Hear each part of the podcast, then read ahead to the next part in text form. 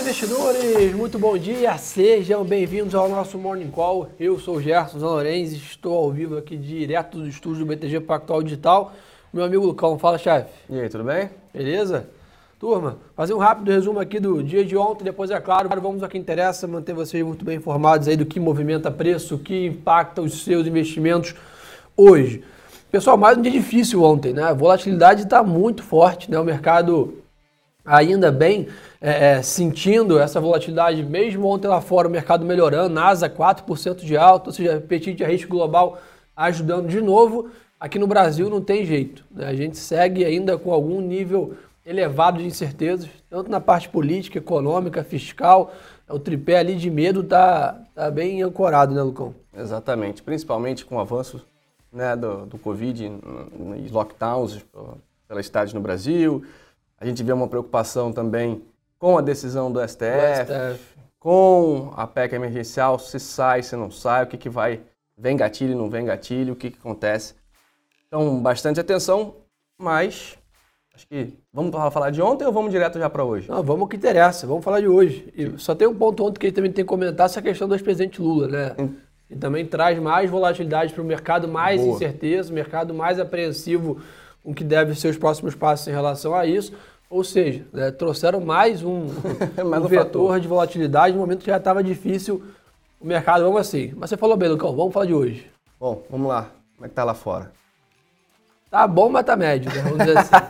Acho que a gente está vendo ali o pessoal S&P Futuro 0,2 de alta, Londres praticamente estável, Nikkei estável, Xangai estável, mas o ETF de Emerging Markets, o MSCI EM 0,7 de alta, ou seja, os emergentes como um todo, que o Brasil está né, incluído, estão tendo um dia melhor né, ou seja, emergentes overperformando, né, performando melhor do que os mercados envolvidos hoje.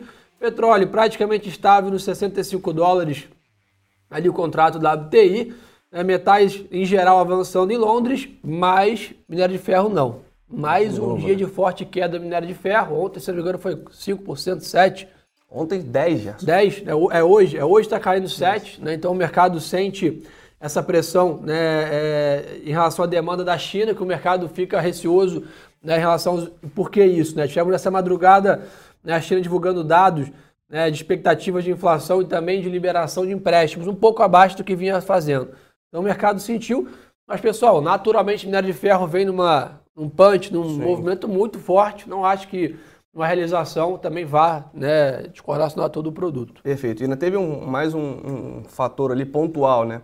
É, a China tem aqueles, aqueles gatilhos de, de trava de, de produção nas fábricas com a questão da poluição. E a gente teve isso num grande polo industrial lá na China, o que fez também com que a demanda pelo, pelo minério caísse no momento onde você tem muita oferta, né? já que o preço está muito alto, as, as produtoras aí de, né, de, de minera, as mineradoras estão produzindo bastante, e aí você tem uma queda brusca na demanda sem uma, uma, previsão, acontece isso, mas acho que é algo pontual, Gerson, como você falou. Já já a gente vai ver o preço do minério de ferro de novo andando.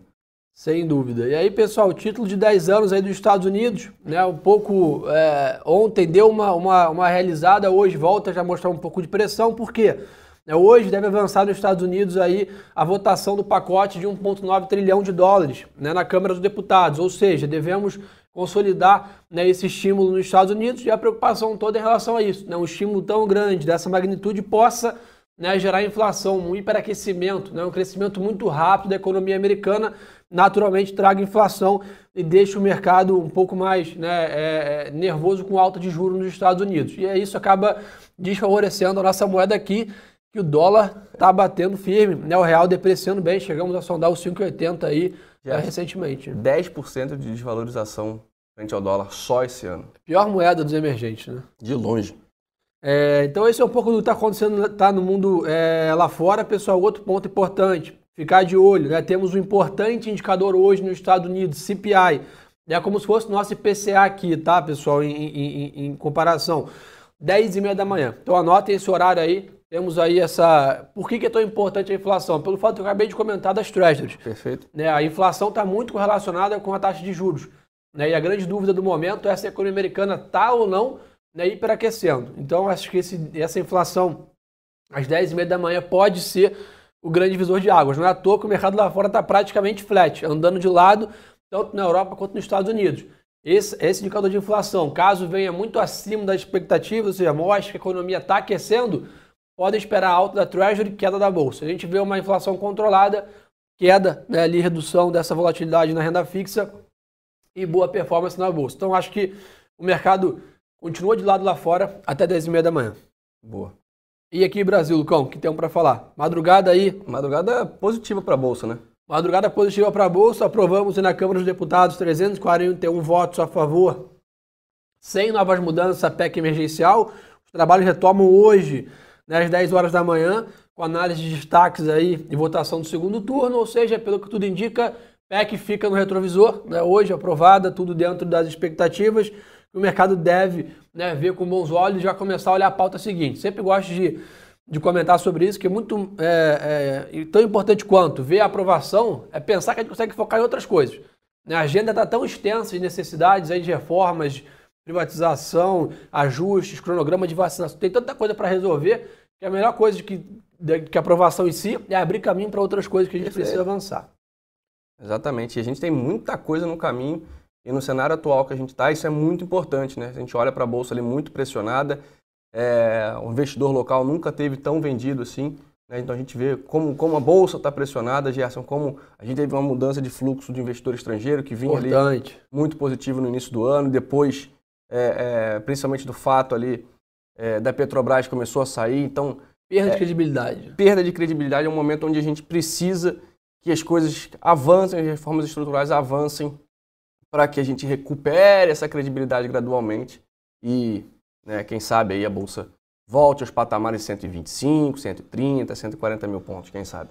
É isso aí, pessoal. Na questão do STF, como o Lucas já falou no início, também foi suspenso esse julgamento, a questão do, do ex-juiz né, Sérgio Moro, no caso do, do, do, presidente Lula. Então, naturalmente, o mercado agora vai aguardar né, a suspensão, o pedido de vista aí do ministro Cássio Nunes. Isso deve retomar a partir das 11 aí, é, é, o mercado começa a olhar isso de novo. E sem contar que está marcado para hoje, o pronunciamento que era para ser ontem, do ex-presidente Lula a partir das 11 horas da manhã. Então o mercado vai ficar de binóculo também olhando aí o discurso do ex-presidente, vendo alguma iniciativa, algum é, é, é, é, posicionamento dos próximos passos do ex-presidente. Então, mais um fator de volatilidade para a gente monitorar. Questão do Covid, como o Lucas falou, seguimos aí né, em níveis elevados ainda da curva. Compensação, o Ministério da Saúde aí comentou né, que enviou uma carta ao embaixador da China solicitando compra de 30 milhões de doses da vacina Sinopharm, ou seja, Brasil cada vez mais né, aumentando a, de, a, oferta, né, a procura pela vacina. E, infelizmente, temos um período né, para que as vacinas sejam produzidas. produzidas e aplicadas, vamos dizer assim, como um todo. Ou seja, ainda temos mais algum período de turbulência à frente. Mas o que importa é que né, a gente mudou um pouco o nosso tom em relação às vacinas. Sim. Estamos agora, pouco a pouco, procurando expandir essa oferta aqui é, de vacinas, pessoal. Agenda do dia. Tivemos aí prévia do GPM, mas sem grande impacto. E temos aí Tesouro né, fazendo leilão às 11h30 da manhã. Mas sendo bem sincero... Amanhã, né? Nenhum grande indicador. Amanhã que o bicho pega. Vamos ver mais. É, ah, na parte corporativa. Temporada de balanço ainda está ativa, né? Não tem jeito. Firme forte. BES distribuidora lucro de 3,15 bi no quarto tri, bem acima da expectativa aí do último trimestre. Deve ajudar bastante as ações da companhia que já vinham forte em relação a isso. Hydro Brasil também, 40% de lucro, é, é, 38% de aumento, 40 milhões né, de lucro no período. Então atenção para isso também. E passado o fechamento do dia, temos aí Braskem, Eco Rodovias, Simpar, Sinqia, entre outras. Ou seja, temporada de balanço daquele último sprint, né, Lucão? É, bom ficar de olho em Braskem, principalmente por conta da retirada de estímulos ali para o setor é, petroquímico. Vamos ver como é que vai se comportar Importante até o final desse isso. ano. E aí depois vamos ver como é que o mercado vai também interpretar é, esse resultado. Acho que é, e até trazendo um ponto é, bacana em relação a essa questão toda de, de resultados. Você vê como que o resultado no dia, né, no dia no pregão seguinte, ele impacta. Boa. Ontem, Magazine Luiza teve uma performance positiva. Se olhava para os pares dela, Lame, Betol, a Via Varejo, todo mundo apanhando e apanhando firme. Impressionante, né? Então, você vê como é que o resultado, ele, no dia... Ele Magalu é o nosso top pick aí do setor. Né? Perfeito. Né? Ou seja, é o papel que o nosso research mais gosta. Vamos ver o que estão querendo saber aqui. Pessoal, podem mandar as perguntas aqui. A turma do Insta, do YouTube, muito bem-vindos ao nosso bate-papo aqui. O chat está bombando. Vamos ver aqui. Tony mandou aqui, minério de ferro derretendo, como eu faço com as ações da Gerdau, Vales e Minas? Mantém. É, tá? Eu acho que naturalmente o minério de ferro está realizando depois de uma grande alta, né? mas a tese de commodities, tese das mineradoras e siderurgia continua muito ainda né, na nossa convicção. Simplesmente, né, expectativa de volatilidade normal, as ações. A gente estava aqui uns quatro meses falando que os setores só subiam, agora a gente está tendo uma, uma realização também sem grandes. A gente vê os materiais básicos, ele nem, nem apanhou tanto assim, né? É, é, claro que tem Suzano e Clabin também, tem Braskem, Duratex dentro do setor de materiais básicos, mas majoritariamente é mineração e siderurgia. E, cara, acho que é algo pontual. Boa, Ricardo mandou aqui, hoje o dolinha bate seis reais. Eu acho que assim, se a gente tiver uma, um, esse indicador americano aí bem decepcionante, vamos dizer assim, né, uma inflação muito forte nos Estados Unidos, que gere uma alta grande das treasuries lá fora, a gente pode ver um movimento de dólar forte e aí se tiver mais alguma... Eu acho que teria que ser uma combinação dupla para o dólar bater 6 hoje. Teria que piorar a situação lá fora drasticamente aqui às 10h30 da manhã com esse indicador e a gente dá até alguma notícia pior aqui no Brasil. Mas pelo que tudo indica, tudo constante, a chance é baixa de dólar bater 6 reais hoje. É, a gente tem que ver só é, no setor, na, acho que falando internamente, acho que o mercado já reagiu à questão toda do Lula, né? Tanto é que o mercado na segunda e na terça acelerou bastante o dólar, o dólar Sim. valorizou bastante. Salvo alguma novidade, principalmente na questão da PEC, eu acho difícil. E a chance é baixa, né? A aprovação na madrugada, etc. Acho que está tudo bem caminhando aí. Vamos mais o pessoal quer saber aqui. André mandou, construção civil cairá até o ajuste da Selic? Acho que não é por causa do ajuste, né? Acho que é muito mais também pela questão da preocupação da retomada econômica né, que a pandemia, essa questão de novos né, restrições, lockdowns impactem aí essa questão. Mas a gente tem visto resultados muito bons né, da, das incorporadoras e construtoras. Então acho que é mais uma questão também né, de geral, de pessimismo geral em relação à, à, confiança do que uma coisa específica do setor. É uma soma de fatores, né? Ricardo mandou aqui expectativa para a Selic. Ricardo, que tudo indica meio por cento de alta aí na reunião de março. Né, o mercado chegou a precificar 0,75, mas a chancezinha baixa. Eu particularmente acho que é nula né, essa chance. Então, provavelmente, Selic vai para 2,5 em março, aí a curva já apresenta a Selic aí próximo de 7 né, é, ao longo do, do, dos, dos, próximos meses. Então, talvez aí, estamos né, falando provavelmente de 10 reuniões de meio, coisa desse tipo assim, vamos dizer. Acho que é o que a gente tem nessa visão, mas realmente está muito volátil esse, esse call. Né? A gente está mudando, está tendo mudanças, convicções rápidas por causa da questão fiscal, tá, Ricardo? Então, em questões de inflação e economia, estaria clara a tendência, mas como o fiscal está muito em xeque. A gente está com essa dúvida, mas tudo em 99% indica que meio por cento de alta da Selic aí na próxima semana. É um cenário bem mais desafiador do que, por exemplo, em 2019, né? Sem dúvida. Mas, ah, o pessoal mandou aqui o Wagner. Gerson, essa queda da minério de ferro pode ser uma oportunidade de compra? Tá aí, né? Uma outra, uma outra né, maneira de enxergar essa realização do minério de ferro, sem dúvida, pessoal.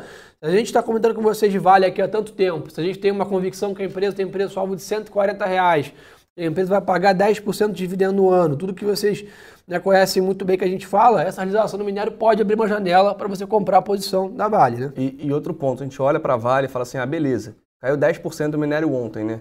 A Vale, em relação à abertura da semana, estava 0,53 abaixo só. Né? Então o mercado despencou na segunda, minério de ferro caiu para caramba na terça e mesmo assim ela se manteve ali nos patamares que estava negociando.